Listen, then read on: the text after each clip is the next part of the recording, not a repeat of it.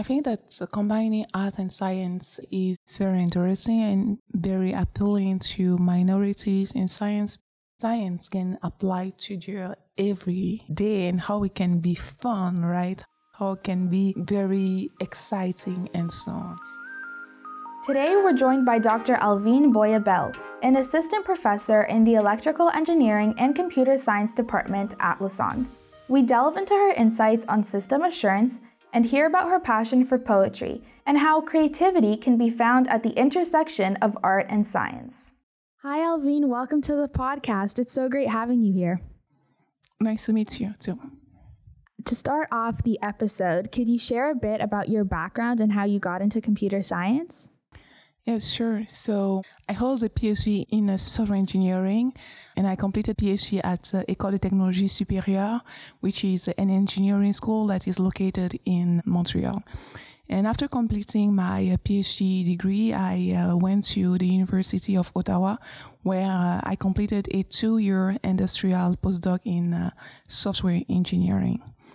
And I uh, decided to study uh, computer science because it is a very passionate domain, a very passionate program, and it embeds a lot of mathematical uh, stuffs, if I can uh, talk that way. Because when I was uh, in the equivalent of high school here, I was very fond uh, in mathematics, physics, and chemistry. So for me, um, completing a bachelor's degree, a, a, a, and even graduate studies uh, that relates to mathematics was very interesting. So this is the reason why I ended up in computer science because a part of the the subjects that I studied in the computer science program were related to mathematics.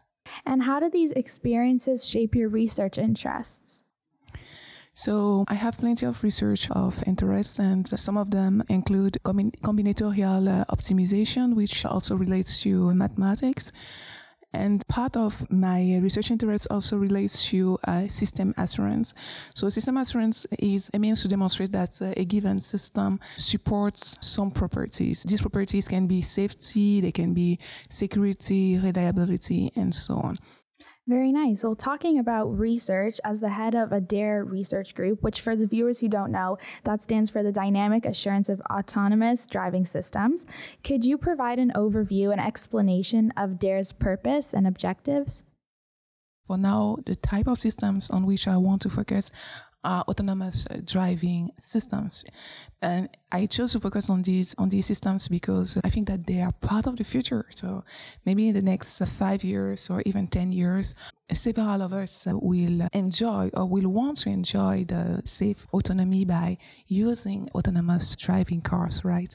But to make sure that the, the technology behind the development of autonomous driving cars is properly safe, we need to develop means to support dynamic assurance. And this is what I'm trying to do in my lab. And in my lab, so currently my students, they are investigating the different concepts that relate to system assurance in general. And at some point they will converge to static assurance first and then to uh, dynamic assurance. Uh, the static assurance is the assurance that we need to provide before a system is used, before a system is uh, deployed. So, for instance, if we need to use a new pilot system in a given plane, for instance, right? Or if we need to use a new autonomous uh, driving system in a new car, we need to demonstrate that system is sufficiently safe, secure, reliable, and uh, so on before it is used. Because if we do not uh, demonstrate that uh, the safety is sufficient in such systems, that they are reliable enough, that they are uh, secure enough, these systems may fail, right? And when such systems systems fail, it means that they can crash. They can uh, lead to injuries. People can die, or even the cars or even the planes, they can crash in a given house, right? Uh, leading to property uh, destruction or they can lead to financial loss. You you heard about the Titan submersible recently that imploded because safety was not properly supported in such systems, right? So safety was not properly ensured or assured if you prefer. So before we started using such systems, we need to demonstrate that they will be safe for people, right? They will be secure, they will be reliable. And in my case, I mainly focus on safety uh, for now. So this is one aspect of system assurance, so the static assurance that should be demonstrated before a system is used. Well, thank you so much for elaborating on that. That makes a lot of sense. So, your previous research focused on topics such as software maintenance and evolution. What motivated you to explore these specific areas? So, what motivated me to explore software maintenance and evolution, right? So, what motivated me to explore such topics is the fact that several systems, several banking systems, for instance, were built several decades ago, right? Maybe 20 years from now, 30 years from now, 40 years from now, and so on. So sometimes the, the technologies that are used by banking systems, for instance, and uh, other type of organizations like flight organizations, for instance, they can be very obsolete, right? Because the technologies that have been used to, to create such systems can date back to 60s or the 80s and so on, right? So the technologies need to be replaced. And uh, if we have difficulties to modernize such, such systems, it means that we also have difficulties to add new functionalities to such uh, systems to make sure that uh, the new functionalities of such systems adapt to the needs of the users. So this is the reason why I was mainly interested into that. And the other reason that I was also uh, very interested into that is the fact that uh, developers or people who have the expertise in legacy systems, in systems that have been created a while ago, have sometimes left the organization uh, developing these uh, systems or even have retired, right? And new graduate students, they are not familiar with um, the older technologies, right? They want to use uh, brand new uh, technologies, right? So companies, organizations that have developed legacy systems, they usually fail to find people who have the expertise in obsolete systems and that will help them modernize their systems. And uh, even if they find uh, such people, right, the modernization can be very time consuming, right? Because these systems are usually large, right? They can consist of millions of lines of code, right? So modernizing them can be very time consuming, it can be very expensive.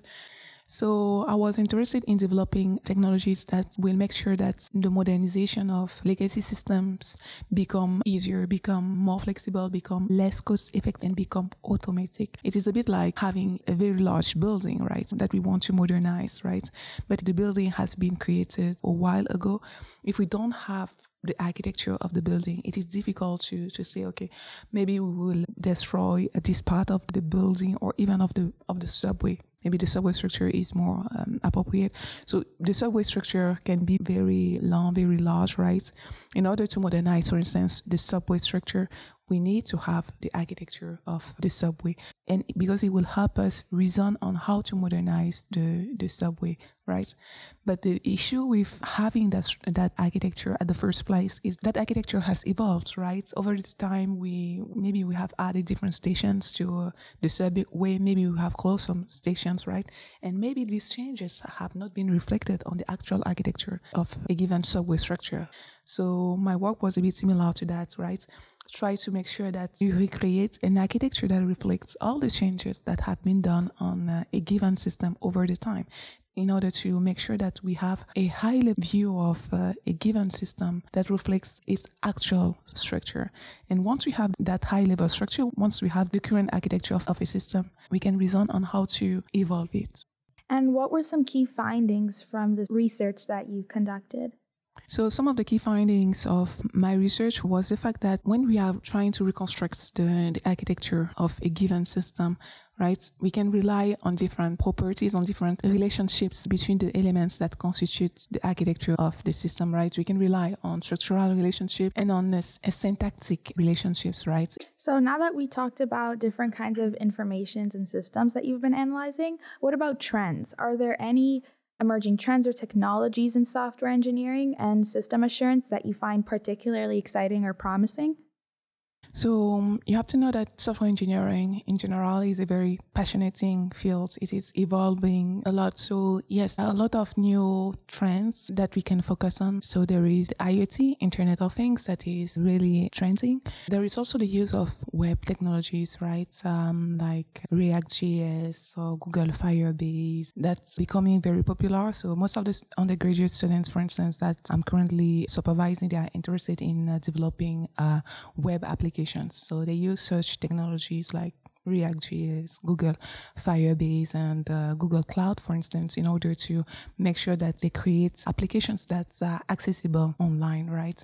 And when it comes to system assurance, it's important to notice that system assurance is interdisciplinary because usually we are building systems in almost every domain, right? In the automotive domain, in the railway domain, in healthcare, in the maritime uh, domain, in aerospace, and so on, right?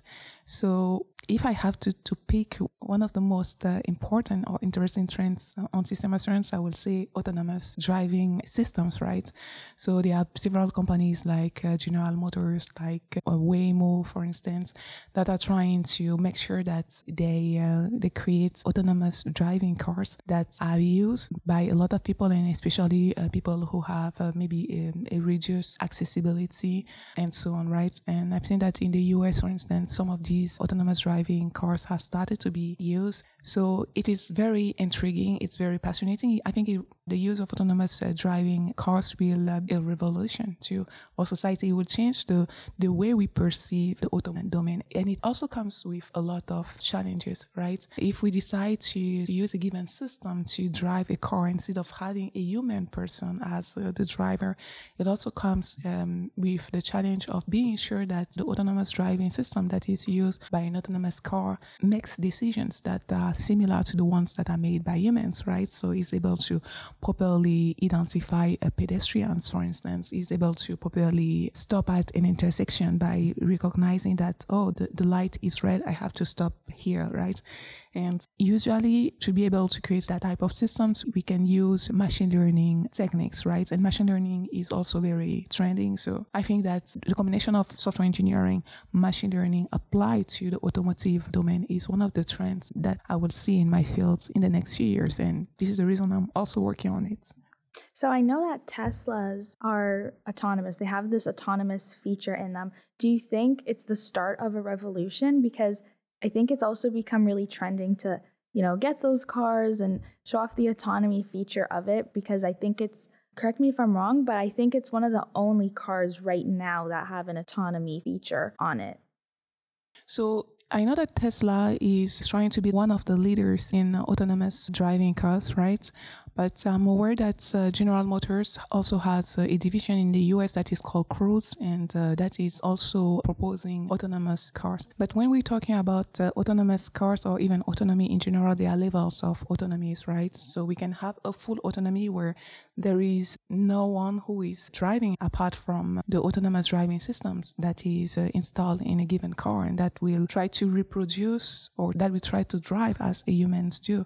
And we can also have maybe a lower level of autonomy where there are some driving situations that are automatically made by an autonomous uh, driving system, but we have to make sure that there is still a driver that is installed in the car and that is also making sure that there are some driving solutions even if there are some driving decisions that should be made and that are not properly made by the autonomous driving system that human driver will be able to take the wheel and uh, make sure that the car properly drives right? Avoids pedestrians and uh, do not cause safety incidents for instance right? So there are different levels of autonomies, and I know that there are several companies that are trying to be the next leaders in uh, autonomous driving cars. There is also Waymo that is also involved in that race for uh, the development of very efficient, accurate, and so on autonomous uh, driving cars. Yes. So, when it comes to the levels that you were just mentioned earlier, with your type of research, would you want to achieve the higher levels or the lower levels where sometimes a driver is needed? So currently in my research, I will start with in the lab, right? So with experiments in the lab, we will have maybe a tinier course. So we are still analyzing the, the driving situations, but not in the real situations, right? So for now, we will try to target different levels of uh, autonomy and see maybe which level we have reached with the solutions that we have achieved so far. But ultimately, I hope that uh, I will have the possibility to conduct uh, applied research in companies like General Motors to test my solutions on real cars that are developed by such companies and adapt to the level of autonomy that these companies currently uh, support. Very nice. I can't wait to see where your research goes. So, now switching gears to another one of your passions, I must say your love for both engineering and poetry is quite intriguing. It's fascinating how creativity plays a significant role in both fields.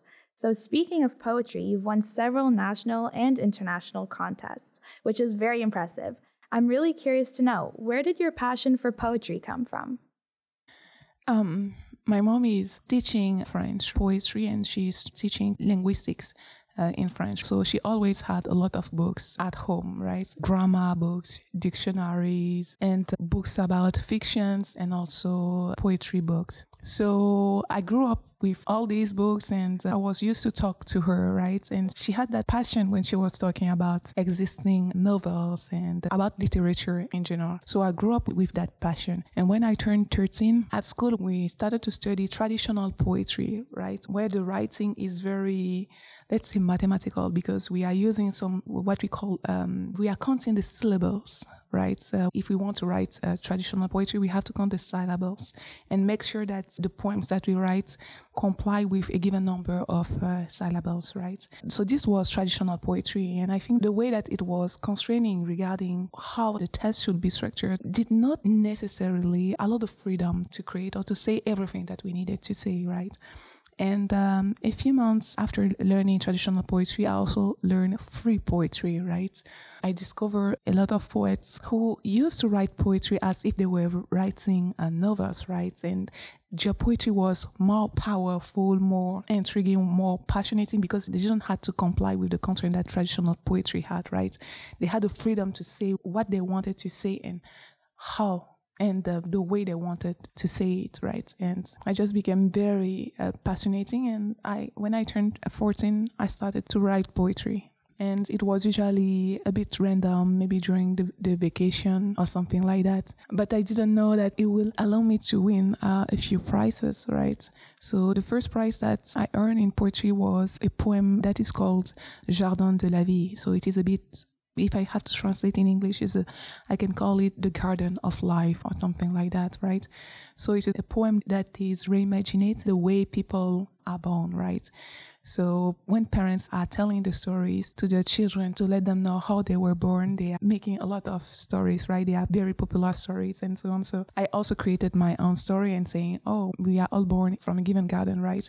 Because there are trees that grow ears and there are trees that grow eyes and there are trees that grows hair and so on. And every morning there is a gardener who comes and collects every part every fruits of uh, trees, put them in packages and send them to parents. And these are all how babies are born, right?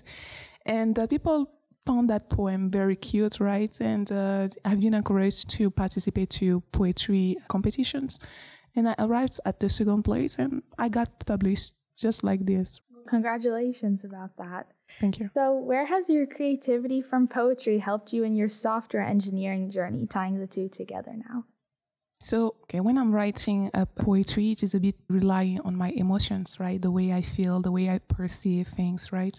And when I'm conducting my research activities, when I'm teaching, for instance, I'm more relating on my, uh, let's say, logical, logical part. Less feelings, less subjectivity, more objectivity, right?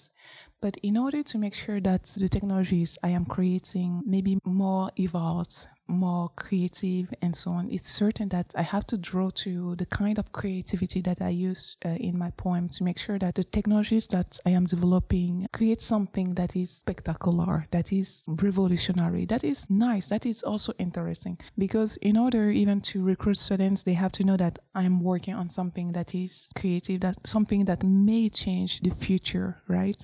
So this is how I'm using my creativity to make sure that uh, I create something that is appealing to to people, to my future students, to the, the society, and so on.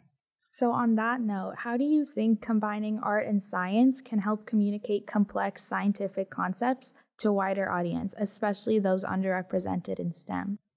I think that combining art and science is very interesting and maybe very appealing to minorities in science because sometimes when people think about science, they may assume that it is maybe just something that is just objective, that is very close, right? That is just for an elite or something like that. They may think that, oh, it is just about maybe mathematics or physics. They are things that are complex, uh, that are for geeks, and uh, they don't maybe necessarily see how science can apply to their every day and how it can be fun, right? How it can be very exciting and so on. And certain that if we create scientific projects that appeal to the artistic sides of uh, people in general or even um, of uh, minorities, they will be more interested they would be more engaged in completing maybe a research project so on enrolling in a graduate program to conduct some research. That will constitute a technological advancement but that will also have that creativity side we mainly find in art for instance right?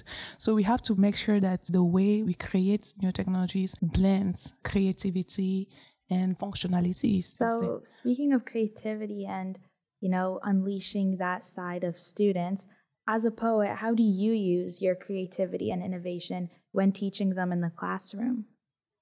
So, um, I try to make sure that uh, the projects that I propose to students have a, a creativity side.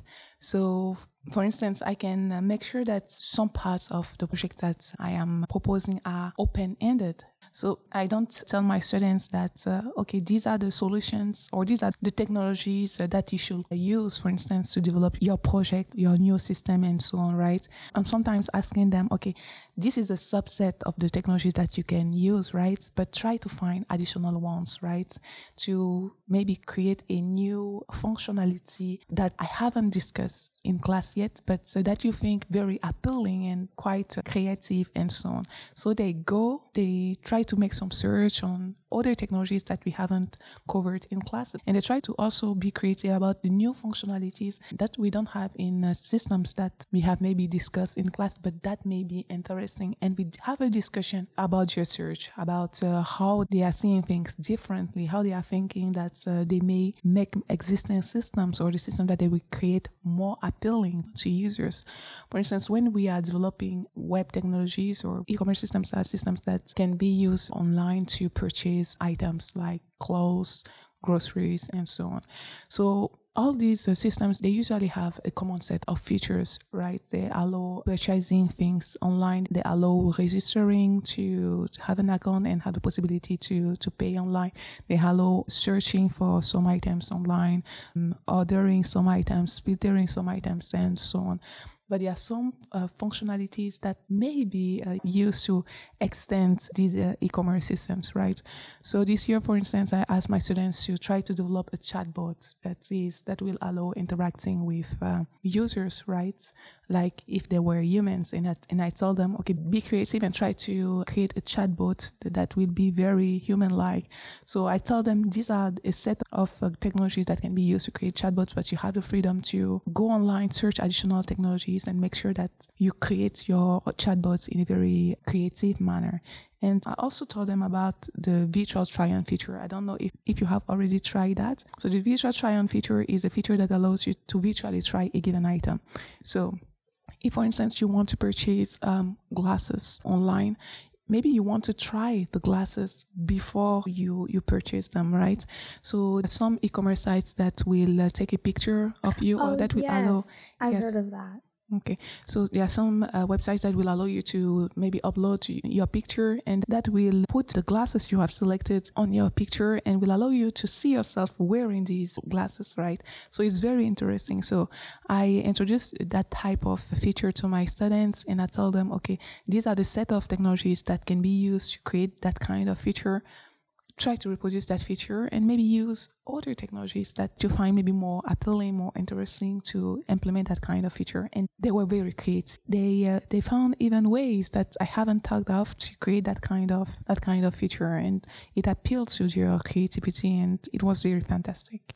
So you keep your projects that you assign to students as a very like subjective and unique experience to each individual student. It's a good strategy. So Alvine, as we are nearing the end, I must ask as an assistant professor, you mentored and guided aspiring computer scientists. What advice do you have for those starting their academic journey or considering a career in the field? Um, first, they need to work hard, work consistently. Um, they need to be curious. They don't need to limit themselves to what they already know, right? They need to have that drive to be open, open minded, and try to see how they can increase their knowledge in the field of research and even in connect skills. And they have to know that failure happens because some of the students who wants to conduct research sometimes they are strict A students and they assume that it will always be that way. But in research, failure is part of the process, right?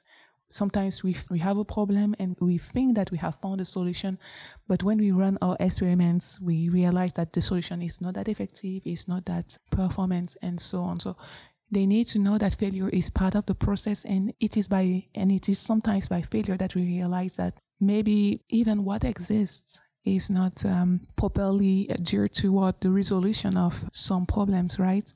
So they need to be tolerant to failure and make sure that uh, they are able to properly get past these failures and improve their, their knowledge and become better researchers, right? because we have a saying in research that is the following we have to rinse and repeat right if you fail you just have to identify why you have failed and to improve your work so that you do no longer fail the next time, right? And they have to be resilient. They, they, always have to be creative and they don't have to think that everything has already been done, right? Oh, they don't have to say to, to think that they are very popular researchers in the field who are well established and who have already done all the works and that they as uh, students, right, as future uh, graduate students, there is nothing that they can do, right? They don't have to be afraid to, to be creative and to even criticize what others have already done. Even if others are well established researchers, there is always a room for improvement. So they have to be bold. Bold, but also humble. Well, that's all we have for you today. Thank you for the insightful conversations and for joining us on today's episode. And thank you for inviting me to be part of that episode. Poetry and engineering, what a combination! Dr. Belle's journey is a testament to the power of dedication and interdisciplinary thinking. Thanks for listening. This is Lassonde.